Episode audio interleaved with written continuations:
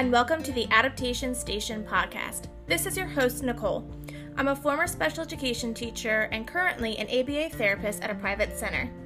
This podcast is filled with tips and tricks for not only being the best special education teacher you can be in the classroom, but living the best life you can live outside of the classroom as well. After all, I'm all about balance. Hope you guys are excited. Let's jump on in.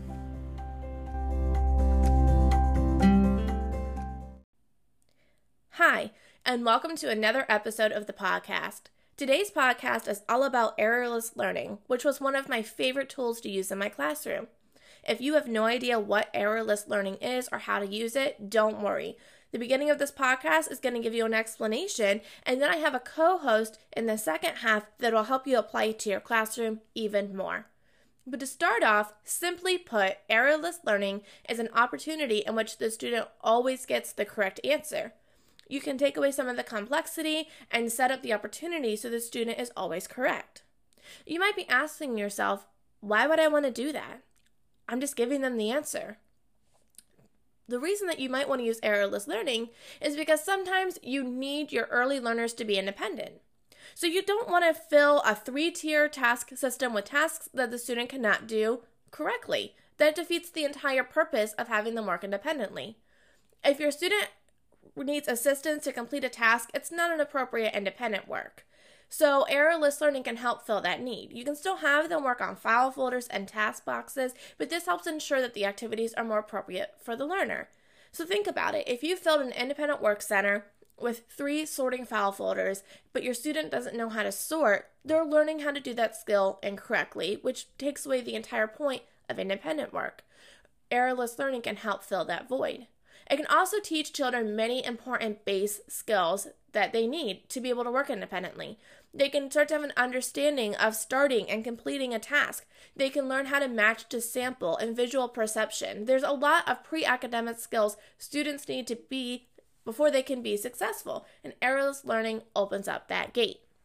Now, don't worry if you're hearing this and thinking if everything is errorless, my students won't learn errorless learning does not need to be the end all be all. So, students might work on more complex tasks during teacher time, but then move to errorless tasks during their independent work.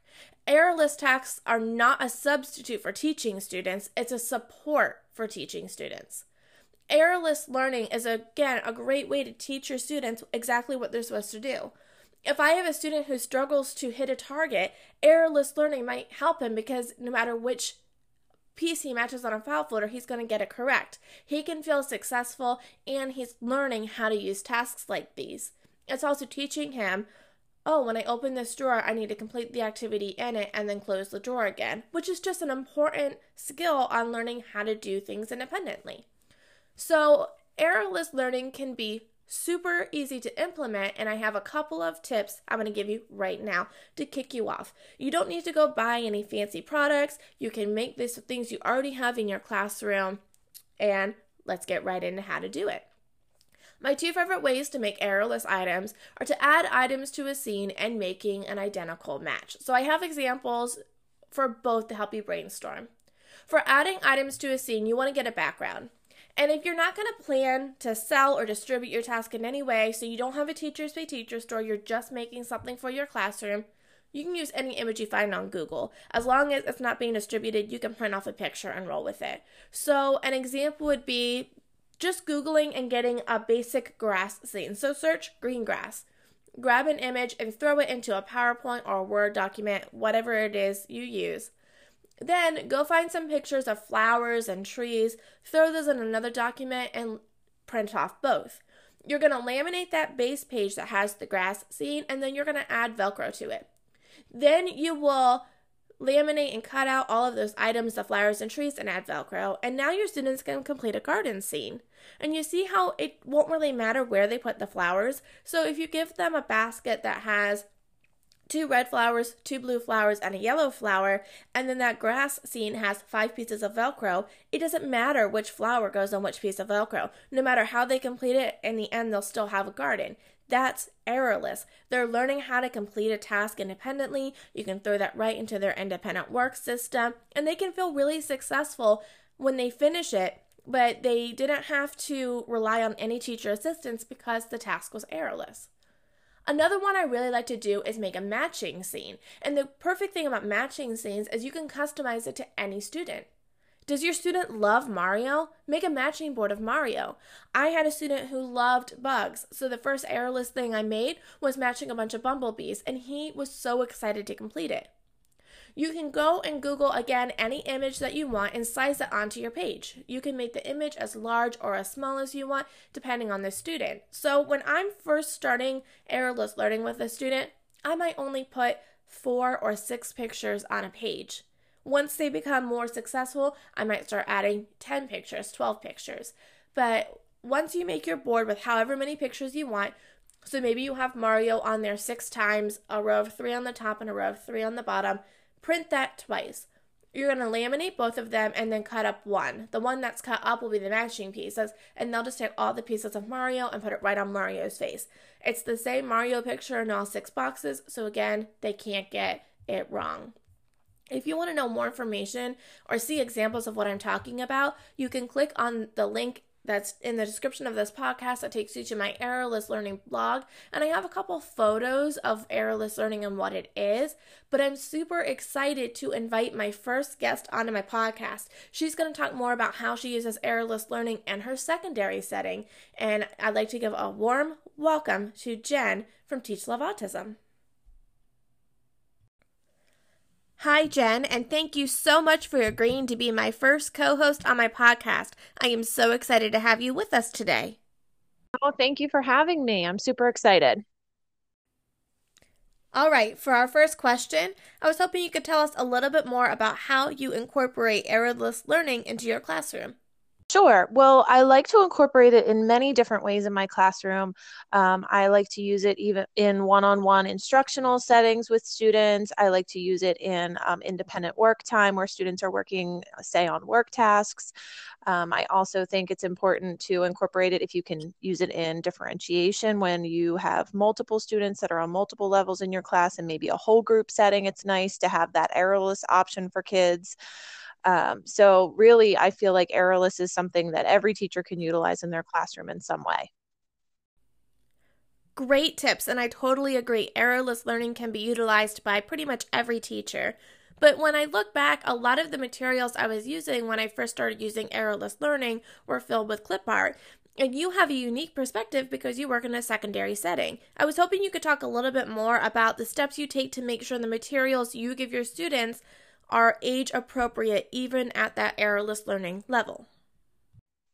Right. So the first thing I do, especially being as I'm a middle school teacher, is I want to make sure it's age appropriate, like you said. And some ways that I like to do that is um, I like to incorporate using real photos in a lot of the materials I use in my classroom. I feel like that gives the students the opportunity to generalize the skill, see it as it they would in the real world um, whether it's food vocabulary, whether it's community signs, whatever the concept is that I'm trying to work on them with, using, uh, you know, something that's errorless can often be looked at as something that might be used in the primary grades. But again, we still have students in the secondary classrooms that need that support.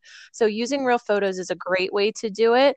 And also making sure you're doing uh, functional skills as well can be another great way to use errorless in your classroom if you're a secondary teacher.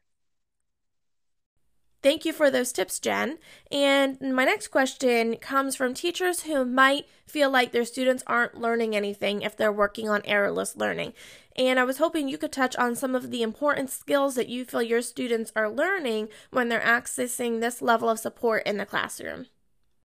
Well, of course, you're going to hear me say that they can build independence because that's something that I really strive to stress to anyone that follows me on any of my social media or my website or blog is that we want to build that independence for those students. And Errorless is where you start. That's where you start the foundation of getting students to be able to complete tasks on their own, to be able to do different um, instructional activities in the classroom on their own and then from there you can build getting them to you know maintain attention longer sit for periods of lo- longer time working on things and then moving them on to skills that are a little more difficult than just errorless Great advice.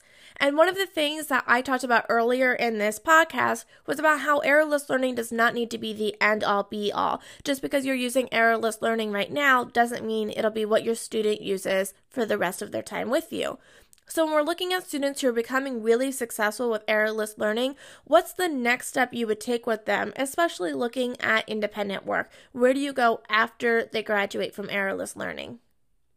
Right. So if they're working on independent work in the classroom, you know, like I said, they're trying to work on maintaining that ability to work on their own, meaning there isn't an adult standing next to them, there isn't an adult at the table with them. They're truly just working on their own. And if they're ready to move on from errorless learning, you can often look to um, matching and most commonly um, identical matching. So the same exact picture matching to another picture that is exactly the same.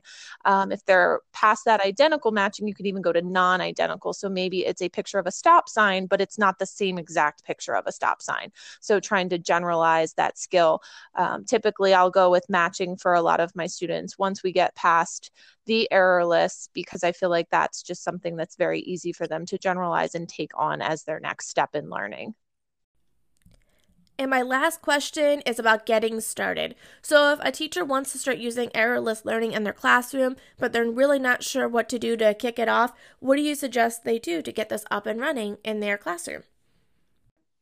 Um, well, the simplest way to get it started is you could actually just go and find a few blogs. I know myself, I have some. I know you have some as well, Nicole, on errorless learning and how to use it in the classroom. So try to get as much information as you can. Feel free to look out for people or teachers that you know use it, ask lots of questions, and maybe get a, take an opportunity to go look in a classroom if you know of a teacher in your school district or in another um, school setting that you can go and observe some errorless learning. That's probably the best place to start is to see it hands on. Thank you for all of the wonderful tips, Jen. If you don't follow her already, you can find her at Teach Love Autism. She's a wealth of knowledge about errorless learning and about keeping things age appropriate in your classroom. I will have both her blog and my blog linked in the description of this podcast. If you have any questions, you can reach out to me Jen happens to be one of my very close friends, so I can easily get any answers, or she is very friendly. You can just reach out to her on your own again. She can be found at Teach Love Autism. And again, Jen, thank you so much for being here as my first co host on my podcast. Sure. Thank you for having me.